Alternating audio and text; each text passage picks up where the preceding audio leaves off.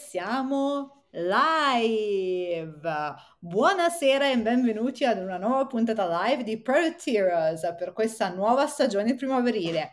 Product Heroes è la prima tech community dedicata al prodotto che parla italiano. Se volete rimanere aggiornati su tutte le nostre news e i prossimi live, iscrivetevi al canale qua sotto e cliccate la campanella a fianco per essere notificati su tutte le nostre prossime dirette. Io sono Sara Tortoli e vi parlo as usual da Berlino e sono la vostra host ed è mio compito intervistare per voi product leaders da tutto il mondo con l'obiettivo di ricavare le best practice e le lesson learned che puoi mettere in pratica fin da subito nella tua azienda. La puntata di oggi è tutta incentrata sulla product strategy. Cos'è una product strategy? Come si costruisce una product strategy e soprattutto come la si comunica. E lo faccio con un ospite toscanissimo come me, che è eccezionale perché ha oltre 15 anni di esperienza eh, nel mondo del product management e lo ha, ha, questa esperienza, ha maturato questa esperienza in, due, in due continenti, quindi ha cominciato in Cina e poi dopo è tornato verso Europa perché ha lavorato per Tencent, Alibaba e più recentemente per Booking.com. Per cui io ho il grande piacere e il grande onore di ospitare oggi Tommaso Lombardi. Ciao Tommaso. Ciao, ciao Sara e grazie per l'introduzione. Insomma, la community parla italiano, io insomma parlo un po' di toscano, ma penso vada bene un po' lo Parliamo stesso, no? Un po' di toscano.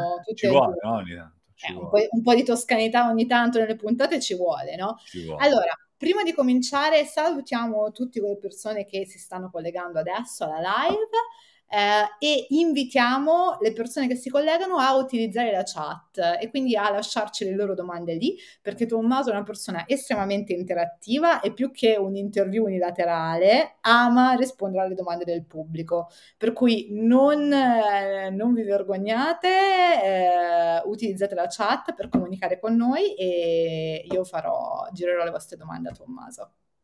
Ciao Giacomo. Ciao Giacomo, ecco. Vedi, già si comincia a utilizzare la chat, ottimo segno. Subito. Tommaso, prima di entrare nel Eh. vivo, no, tu hai questa storia, quindi già toscanissimo, quindi già plus points, ma eh, tu hai questa storia un po' mirabolante da girovago in vari continenti, cioè, Eh sì. com'è che dalla Toscana, cioè, dov'è, dov'è che sei tu di preciso? Io sono di Firenze, Di Firenze. la capitale della Toscana. Fiorentino, Fiorentino. Da Firenze hai preso la caravella e te ne sei Ma- andato in Cina da Marco Polo, no? Guarda, guarda, sinceramente non lo so.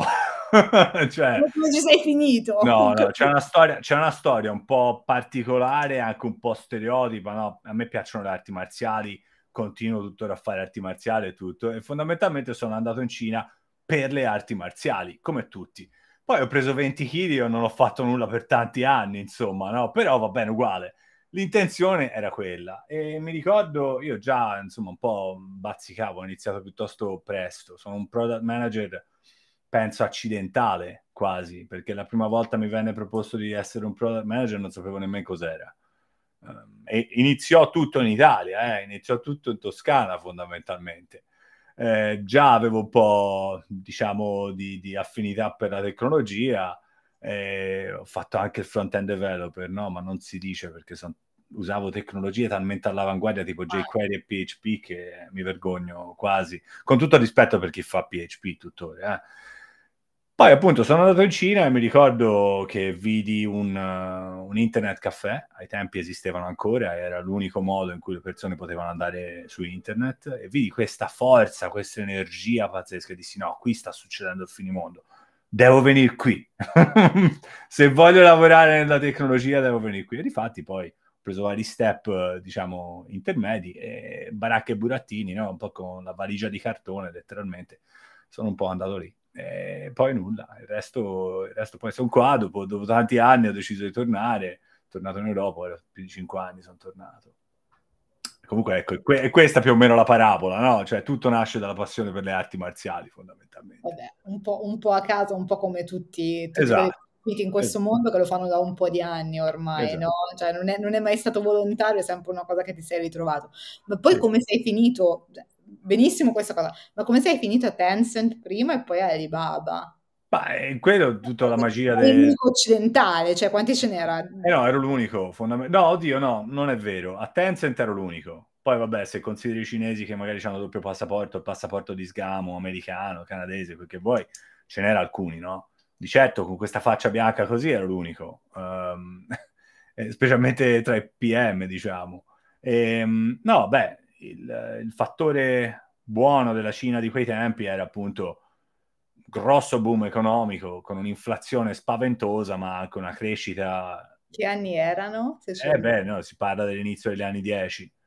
Uh, eh, okay. quindi, quindi fondamentalmente, fondamentalmente lì era molto facile entrare nel mirino di qualche cacciatore di teste, uh, finire al momento giusto con, uh, con, l'azienda giusta, che magari stava facendo già dei primi grossi passi di crescita e tutto il resto. E in questo modo, ecco, penso sia piuttosto anche comune un po' no? nella nostra linea di lavoro che magari finisce a lavorare per un'azienda, all'inizio l'azienda, sì, ok, no, la conosco, e poi prende il bo- fa il botto, no? prende il volo e anche a distanza d'anni dici, ah, per Bacco. Però ho fatto parte di una cosa piuttosto grossa, no? magari quando eri lì non te ne eri ancora accorto. Ecco, cosa, su cosa lavoravi quando eri a Tencent o a Alibaba? Quando ero, quando ero a Tencent, fondamentalmente all'inizio c'era ah, bisogna fare un po' di storia di internet cinese qui, no? Tencent è nato come, fondamentalmente come servizio di messaggistica, ehm, ma non fino a se stesso. Cioè non era, non era un WhatsApp prima dell'acquisizione di, da parte di Zuckerberg, no? E, okay. Tra l'altro con WhatsApp ancora devo pensare un po' come possano monetizzarlo. Vabbè, comunque, tutte, okay. le varie, tutte le varie applicazioni di, di, messaggistica di Tencent servivano come chiave d'entrata all'ecosistema dei videogiochi, che di fatto fino a un paio di anni fa erano illegali in Cina. Però se li vendevi come servizio aggiunto per un servizio di messaggistica, eh, fatta la legge, si trova l'inghippo, no? si trova, come si dice. E fondamentalmente fu quello. Io all'inizio lavoravo nella parte dei social network, della messaggistica, e poi venne fuori questa grande idea di cercare, diciamo, di, di semplificare la messaggistica tip- tipicamente cinese e cercare di fare una cosa un po' più snella che funzionasse anche da, questo è un termine tutto occidentale, super applicazione, no? E quello fu l'inizio di WeChat. Ho avuto modo di lavorare sia sull'uno sia sull'altro campo, diciamo, di Tencent, che poi appunto avevamo tutta una sezione i videogiochi che non ho mai toccato. Io più che altro ero sempre nella parte dei, dei social network della messaggistica. E, no, fu una bellissima esperienza perché da una parte i problemi dell'azienda cinese che deve andare all'estero, eh, tutti i vari problemi di internazionalizzazione che non erano ancora mai stati fatti, la competizione, perché quegli anni lì, è, ricordiamoci, no, del 2012 così, è quando ci fu l'acquisto di WhatsApp, c'era la, la, la guerra dei messenger, no? Mm-hmm. Magari persone un po' più canute come me, canute o pelate, dipende dal punto di vista, uh, un po' più, diciamo, anziane come me, possono ricordarsi, no? IRC, ICQ, no? Tutte queste robe qua. Poi ci fu un punto di rottura con l'arrivo dei cellulari in cui tutta la messaggistica no? venne un po' riscoperto no? il piacere della messaggistica e tuttora diciamo, è diventata una cosa talmente normale quasi, no? In quegli anni lì c'era tanto fermento in quel segmento dell'industria tech, diciamo. Era bellissimo perché era molto dinamico, era, c'era tantissimo da fare, tante battaglie da, da scegliere, era divertentissimo. E adesso parliamo, entriamo un pochino più nel vivo, no? Poi a un certo punto decidi di tornare in Europa, entri a Booking, eh, e quindi cioè, tu hai questa esperienza un po' pazzesca perché ti sei fatto tutte queste aziende, prodotti differenti, problemi differenti, eccetera, no? Ed è proprio per questo che con te volevo cominciare a trattare il, il, tema della product strategy, perché avendo visto tutte queste aziende, eccetera, sì. Poi possiamo anche dire che tu sei docente al master eh, di Product Heroes in Product Management e insegni nel master appunto Product Strategy, no? proprio sì. in virtù di questa tua esperienza. Ci dici anzitutto che cosa è la product strategy? Partiamo dalla definizione.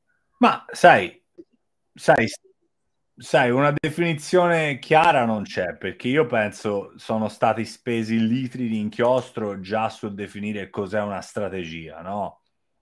Cos'è una strategia? No? Tante volte è una buzzword, va bene? Tante volte è un modo di mascherare un obiettivo numerico per un'azienda, dice ah, dobbiamo fare 10, dobbiamo vendere 10.000 francobolli e quella è la strategia, no.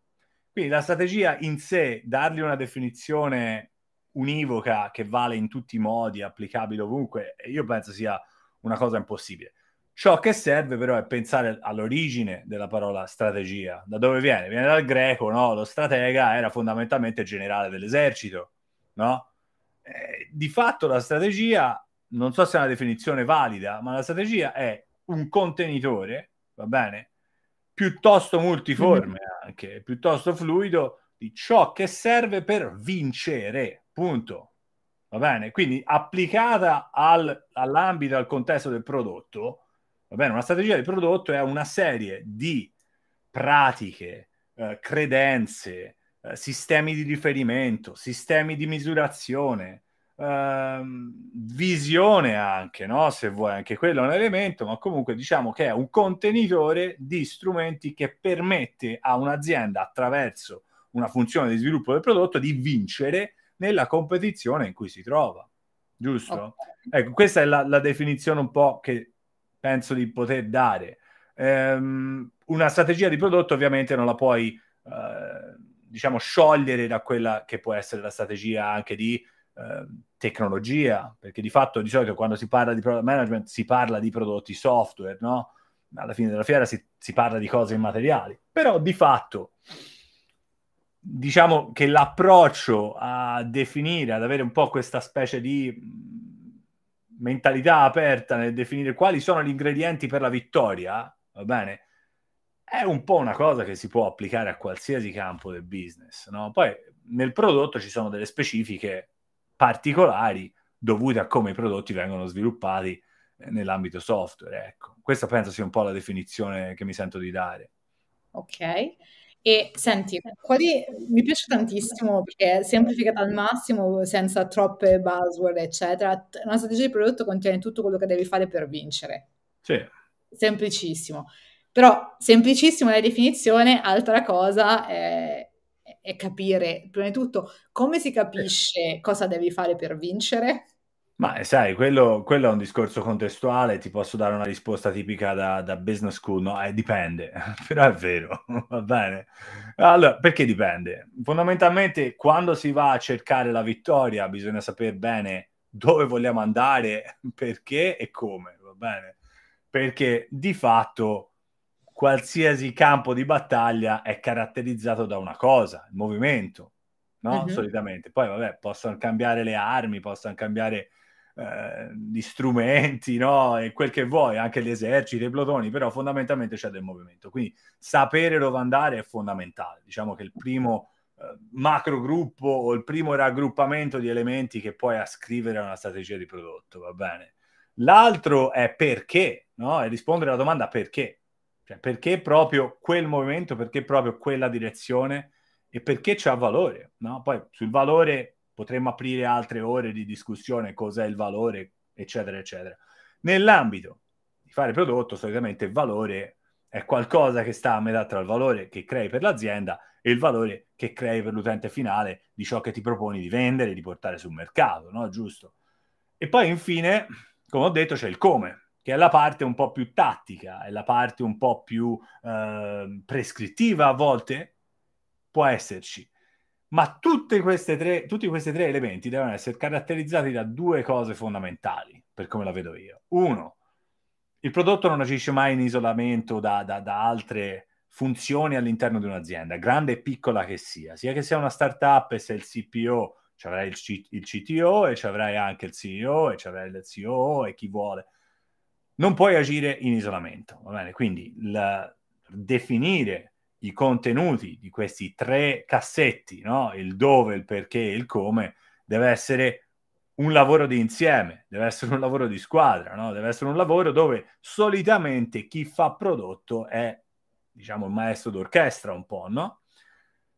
Poi c'è l'altro elemento un po' imprescindibile del, del definire una strategia di prodotto, e come ho detto un'altra volta, è la tecnologia.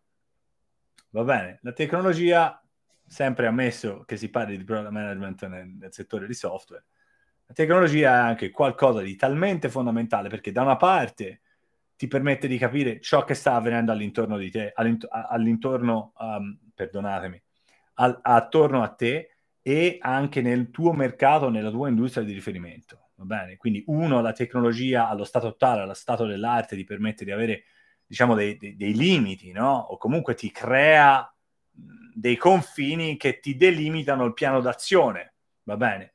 Dall'altra parte c'è il fattore fattibilità, perché tutti possono avere una, un paio di ingredienti mescolati bene per vincere una qualsiasi, un qualsiasi tipo di sfida, no? Economica, commerciale, di business, quel che vuoi, va bene?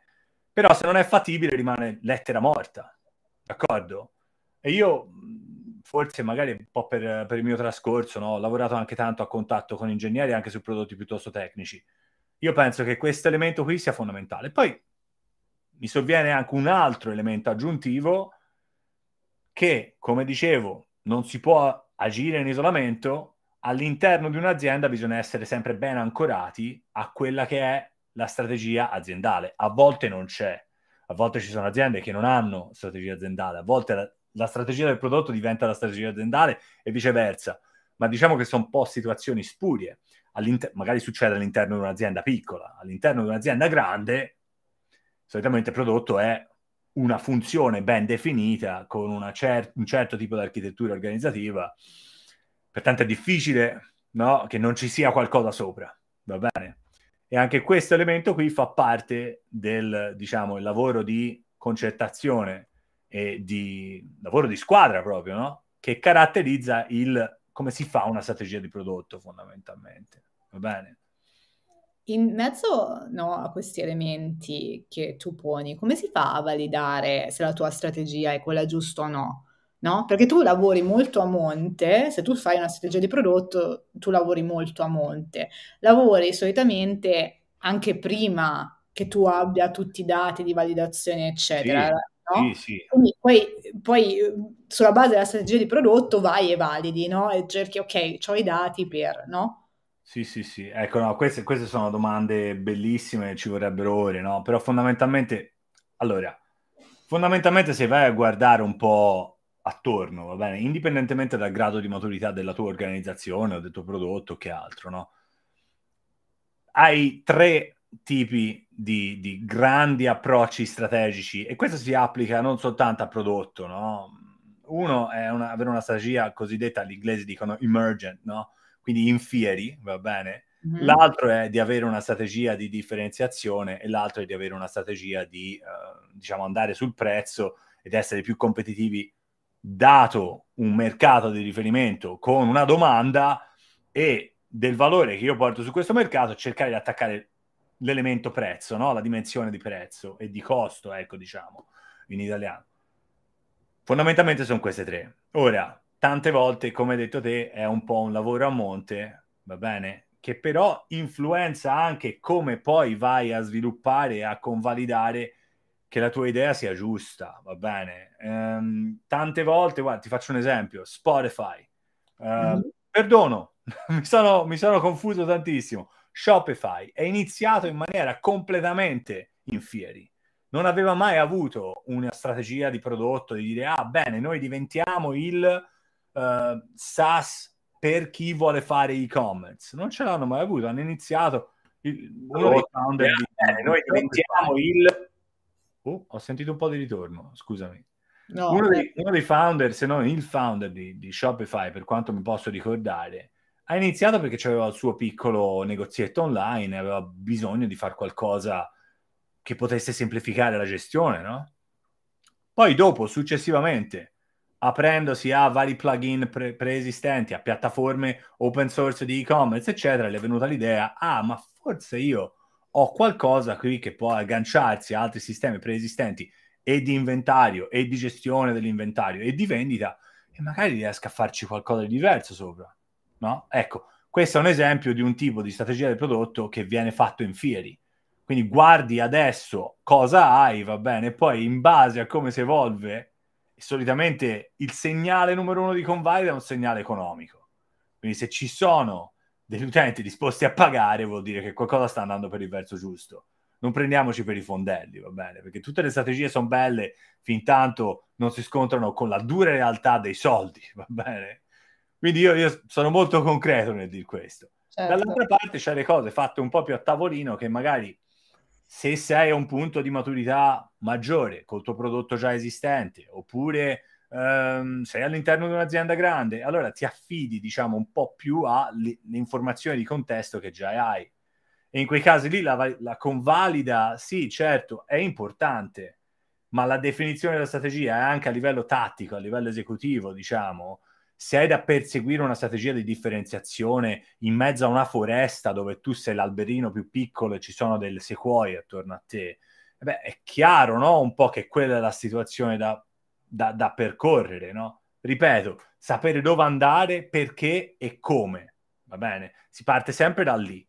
Poi la convalida di ciò che abbiamo scelto come ingredienti per vincere in un determinato contesto di fatto è qualcosa che avviene soltanto al momento dello scontro con, con il mercato, con l'utente, con la transazione alla fine della fiera, no? Io la vedo in questo modo, magari sono un po' un massimalista, però ci sono modi di evitare che si sbagli e modi che riescono a ridurre, diciamo, lo, la possibilità di fallimento, no? Quando si imposta una strategia. Ecco, ci sveli quali sono questi metodi e questi tricks, così ci risparmi tanta fatica. Io, no, io, pe- io, penso sempre che a monte, a monte, ci siano un paio di cose fondamentali, indipendentemente da, dal tipo di strategia e indipendentemente anche da, dall'industria o da, dal settore in cui operi. Uno, il team perché il perché di una strategia è più importante di qualsiasi altra cosa, va bene? Perché di solito, ora prendiamo l'esempio di un'azienda grande, va bene? Con varie funzioni di prodotto magari, no? C'è una grande organizzazione di prodotto e poi varie funzioni di prodotto per diverse business line o che vuoi. Il compito del product leader è di trasformare la strategia aziendale in qualcosa di applicabile a quel determinato scopo dell'organizzazione di prodotto, va bene? Proprio perché è un lavoro di gruppo e proprio perché si lavora in tecnologia, tantissime volte una strategia, che poi ripeto, viene trasmessa dall'alto verso il basso, no? attraverso il prodotto, fallisce proprio quando gli elementi dell'organizzazione non hanno ben chiaro perché stiamo facendo questa cosa.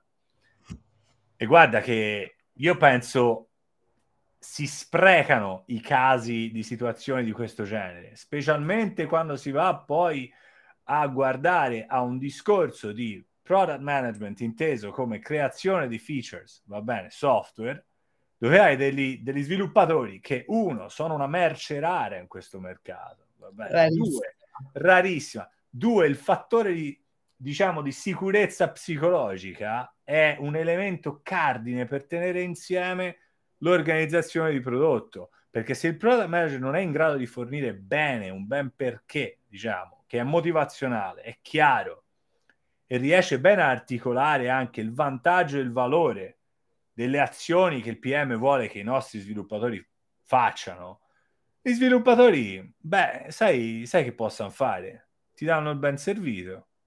E io lo dico sempre, un prodotto una strategia di prodotto, puoi avere il piano più bello che vuoi, i prodotti non vengono distribuiti da soli. Senza la tecnologia non si va da nessuna parte, no? Products don't ship themselves. Eh? Io lo dico sempre.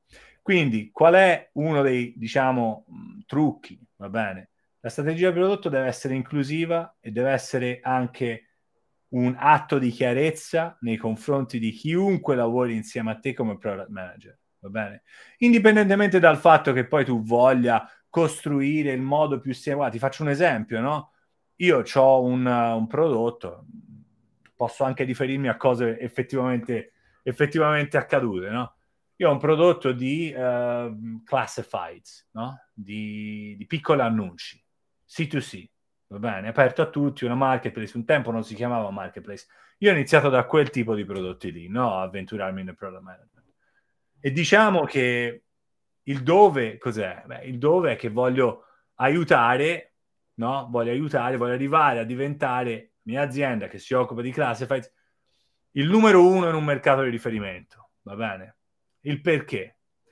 Perché ci sono un sacco di persone che vorrebbero vendere cose, magari perché hanno la casa stracolma di robe che non vogliono più tenere, le vogliono vendere, vogliono liberarsene in maniera semplice. Il come voglio lavorare sull'esperienza utente affinché non ci siano punti di frizione e che sia semplicissimo per chiunque con qualsiasi tipo di eh, dispositivo mobile, desktop, quel che vuoi, vendere, liberare la propria casa e magari fare anche qualche spiccioletto, va bene? Ecco, questo proprio fatto al volo potrebbe essere un esempio di strategia. Ora, partendo da qui dovrei anche iniziare a guardare, ah ok, qui ho una visione di insieme, poi come riesco a avere il mercato, la marketplace, c'è un problema di acquisizione utenti e di traffico, quindi c'è già uno split, no? l'acquisizione in sé e la generazione di traffico anche all'interno della piattaforma.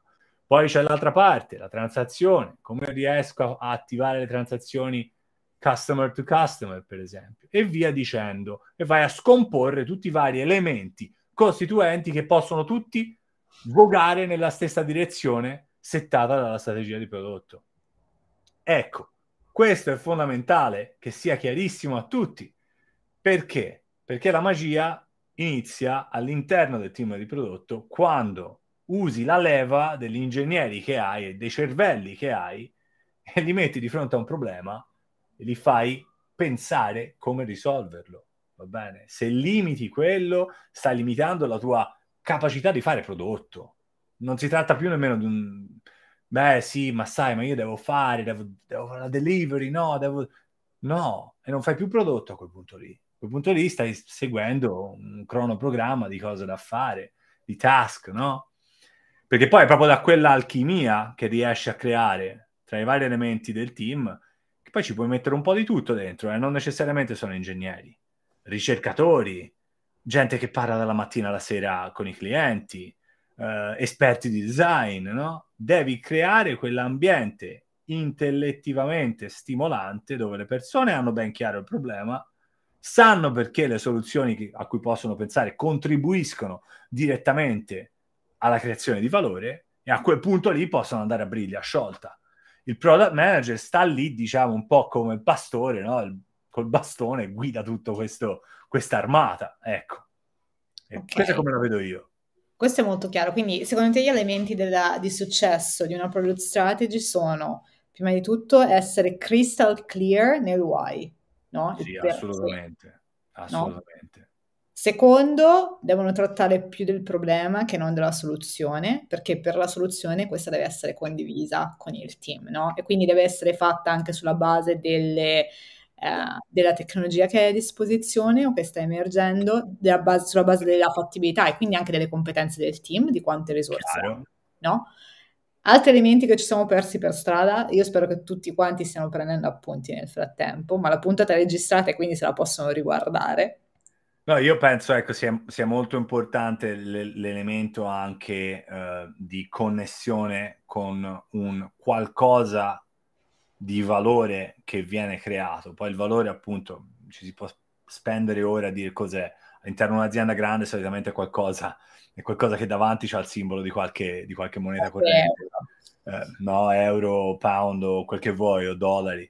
Eh, però a conti fatti anche su un ambiente microscopico, che ne so, perché la product strategy poi è una, diciamo che è un'idiozia pensare che sia qualcosa che fa soltanto il direttore o qualcuno con un grosso titolo, la fai anche col tuo team, è fondamentale, no? È così che ti tiri il team dietro, come dicevo prima, no?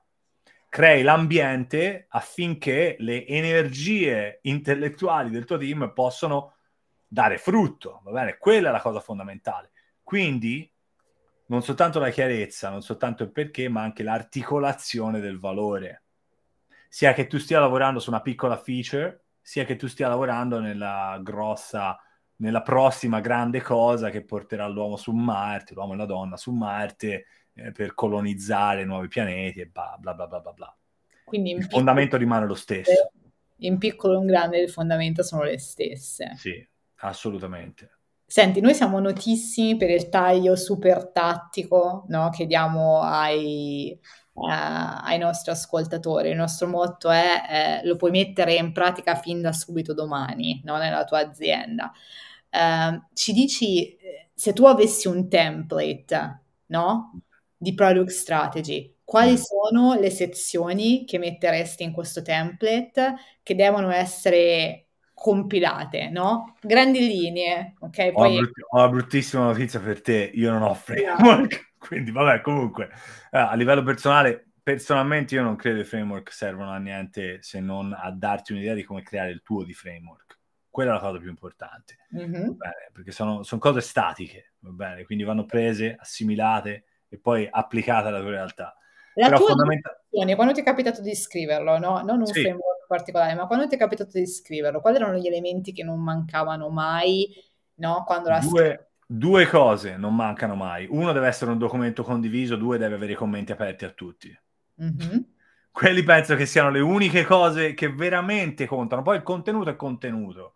Va bene, puoi scrivere, puoi scrivere quel che vuoi, puoi mettere una bel vision statement che è bello, ricamatissimo, con parole ricercate, quel che vuoi. Lo puoi decomporre partendo dal vision statement, andando no, a guardare, ah, queste sono le metriche che vogliamo impattare, no? E via dicendo, non conta niente.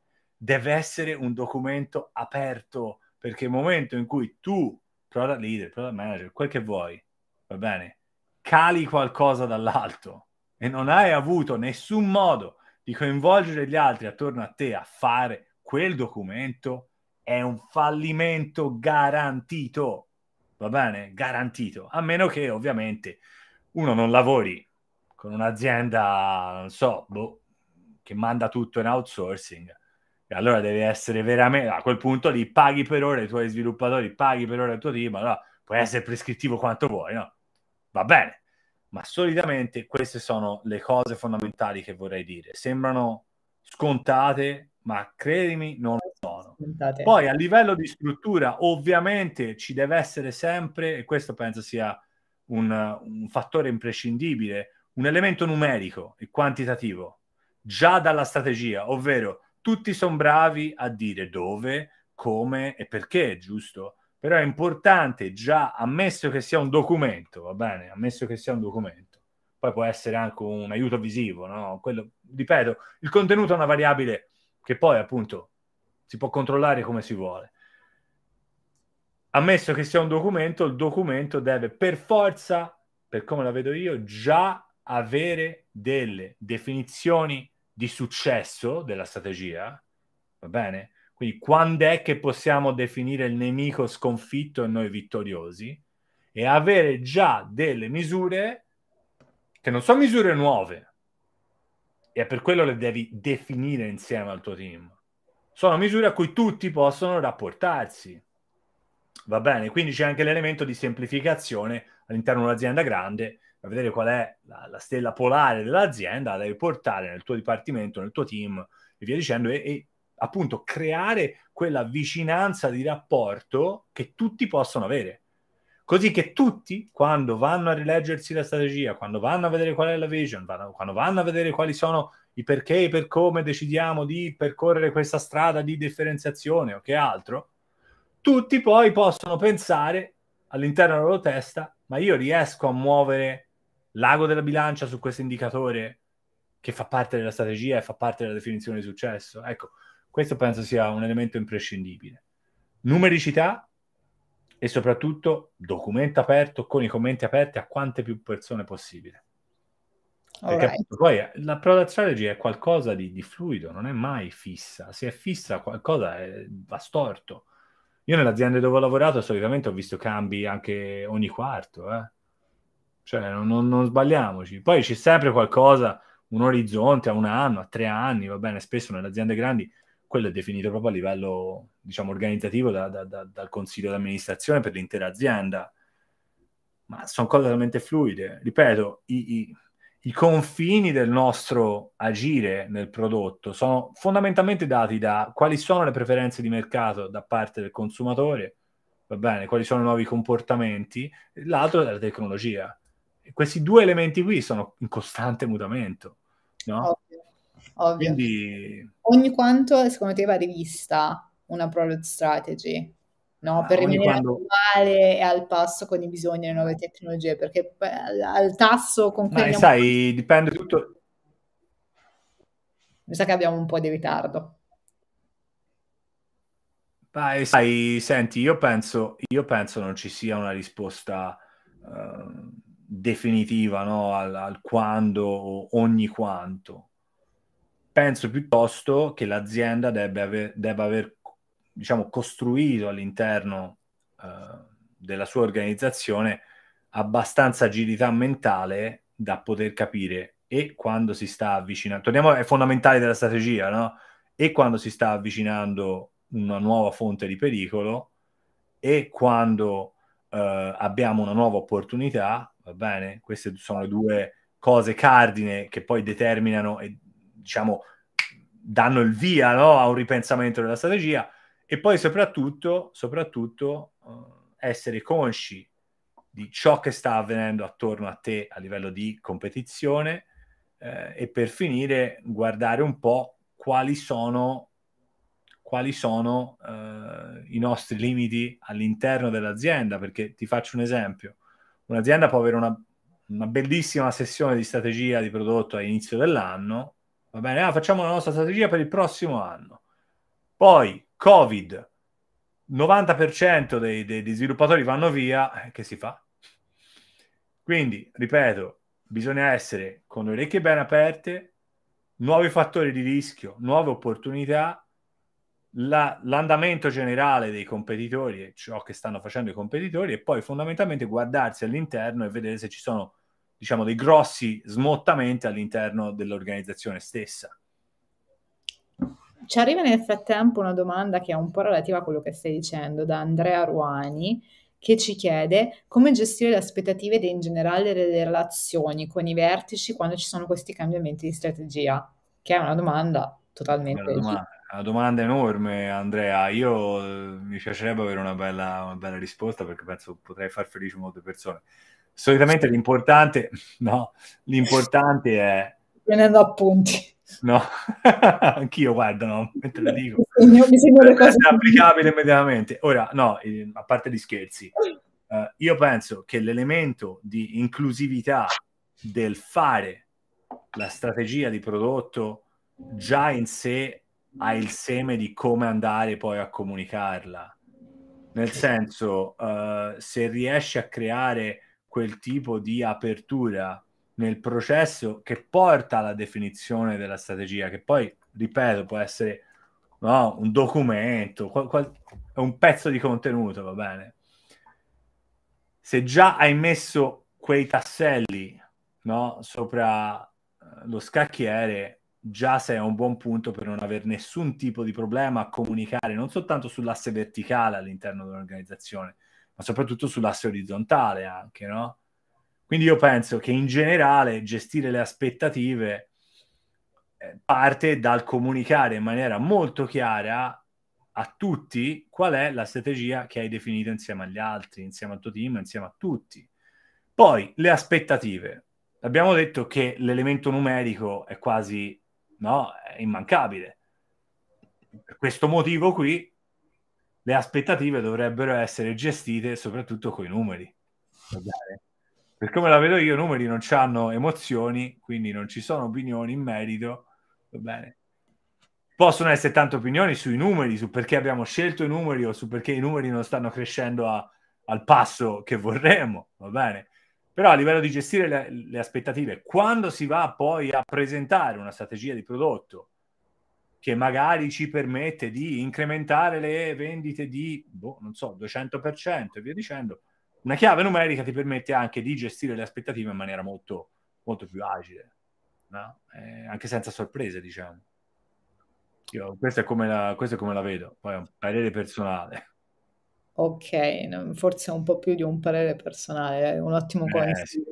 Invito anche gli altri ascoltatori che ci ascoltano nella chat a fare le domande, perché ragazzi, Tommaso queste robe le insegna al master, ma eh, ehm, se non avete preso il master, veramente vi consiglio di prendere appunti perché Tommaso è il docente che io avrei voluto avere tantissimo quando ho iniziato la carriera, perché io tutti gli errori che dovevo fare, quelli che sta menzionando lui, devi, devi condividere, devi lasciare aperte, io l'ho fatti tutti all'inizio. Tutti quelli che non dovevo fare, poi ho capito, no? Però ecco, aver avuto un Tommaso che me le spiegava all'inizio mi avrebbe fatto tanto tempo, no? E tanto dolore. Ma sai, Sara, eh, la, la, la, nostra professione è una professione, per come la vedo io, molto esperienziale, no? Quindi cosa vuol dire? È come far pugilato, prendi un sacco di batoste, no? Qualcuno si fracassa le costole, il naso, no? E via dicendo. Ecco, è quello, no?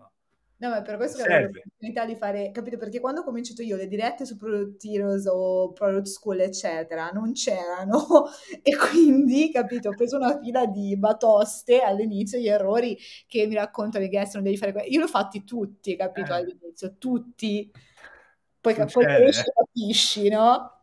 Ti capisco, ti capisco, no? Eh, quando ho iniziato anch'io non c'era un punto di riferimento in maniera assoluta, eh, può, può, può aiutare tantissimo penso. Ora, magari se io sono in grado, non, questo non lo so, saranno gli studenti poi del master a valutarlo, però posso dire mi piace, mi piace io, me ascoltata, io me la sono ascoltata tutta la sua lezione perché mi interessava e vi posso dire che vale assolutamente la pena e questo è un assaggio di quello che fa lui durante la lezione, no? Però io continuo, continuerei proprio sul tema della condivisione, della strategia di prodotto. Sì. Eh, perché come la si condivide e come la si comunica ai vari livelli, no? Quindi come si ottiene il buy-in dagli stakeholders, come si ottiene il buy-in dal team, no? Quindi come la si presenta e soprattutto quando cominci questo processo di condivisione, nel senso quando l'hai già scritta tutta, è una draft ancora, no. è ancora, è ancora spoiler in alcune parti, No, io, io, penso, io penso che come tutte le, le, buone cose spesso iniziano davanti a un caffè o una birra o che altro, no? O una chiacchierata, ecco. Uh, tutto deve essere incentrato all'essere un, a diventare un processo inclusivo, va bene? Uh-huh. Poi qui dico una cosa e poi magari me la rimangio perché dipende tutto da qual è la cultura aziendale. Ci sono aziende che conosco, e alcune ci ho anche lavorato in cui il product leader è incaricato di fare questa roba calata dal cielo a mo' di scrittura sacra, un po', no? E succede anche quello. Però, anche tornando al discorso che si faceva per rispondere ad Andrea, ciò che è importante è che il fattore, diciamo, di condivisione, se vuoi, ma co-creazione sia chiaro sin dall'inizio. Parte tutto da un rapporto personale che il PM deve sviluppare con quelli che sono le perso- quelle che sono le persone all'intorno.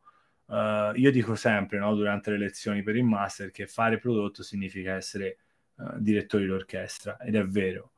E questo cosa significa? Il direttore d'orchestra non, non, è che si preoccupa tanto che tutti gli strumenti siano accordati e va a dire al singolo, uh, non so, quello che suona l'oboe, e accorda il tuo oboe. Non so nemmeno se si può accordare un oboe, sono un totale ignorante in quanto a quel tipo di strumenti.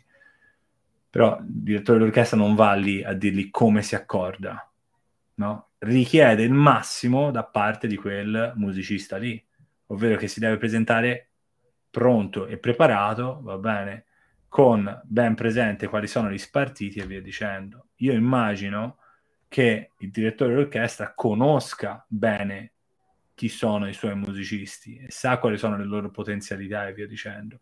Lo stesso pro- prodotto finale di una sessione di ok, mettiamoci a tavolino e facciamo la strategia di prodotto, come dicevo, non può prescindere dalle altre persone all'interno dell'organizzazione.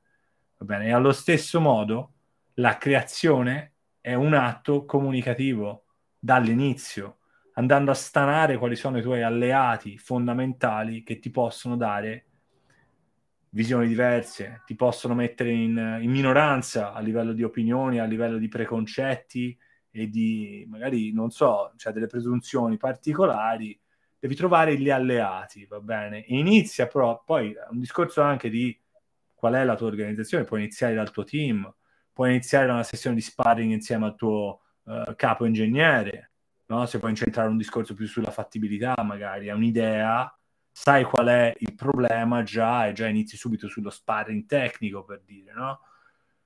ripeto, non esiste una formula che permetta di dire ok, questo è come vado a costruire il mio contenuto che poi chiamerò strategia di prodotto. La strategia di prodotto è, o meglio, non è un'attività singola di una sola persona. Una sola persona la controlla, si rende conto che quando stiamo facendo le prove d'orchestra non ci sono strumenti che non sono accordati, non ci sono persone, non ci sono musicisti che si mettono a suonare, non so, un valzer quando invece è una polka, per, per esempio, no? Questa è la cosa fondamentale che permette veramente di sapere e di dire, ok, io ho comunicato la mia strategia di prodotto in maniera no, effettiva ed efficace, ecco.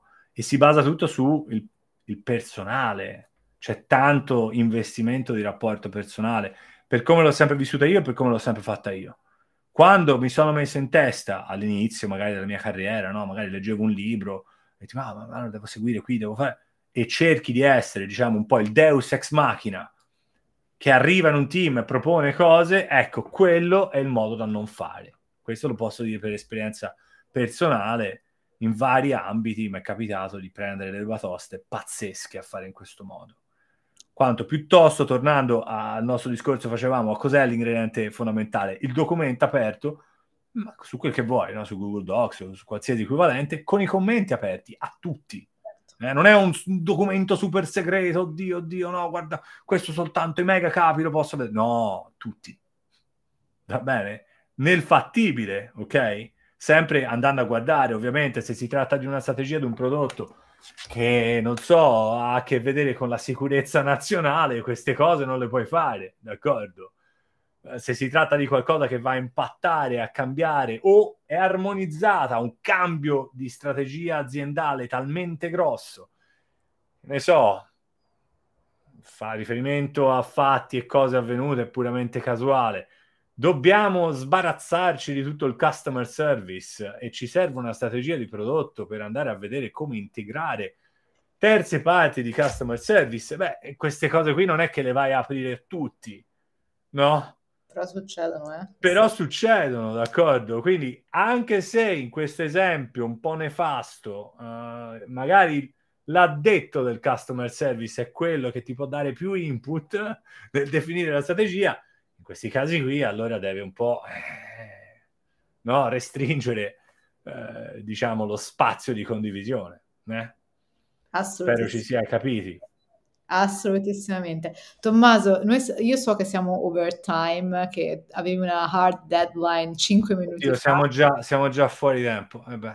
Sì, no, adesso, quindi adesso faccio wrap up della live ringraziandoti tantissimo per essere stato con noi. Ci sono altre tipo 7-8 domande che ti volevo fare, per cui questo sarà una parte 2 che magari facciamo in inglese invece che in italiano, così apriamo oh, un po' la, la, tua, la, tua, esperienza a tutti. Eh, ringrazio tantissimo anche le persone che sono state con noi fino, fino ad oggi, eh, fino, ad, fino, adesso, eh, siete stati numerosissimi, quindi grazie, grazie tantissimo per averci, per, per averci seguito.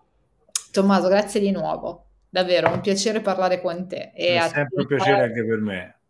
E imparare da te. Buonasera a tutti, buonanotte e ci vediamo alla prossima volta. Ciao a tutti, grazie, grazie ancora.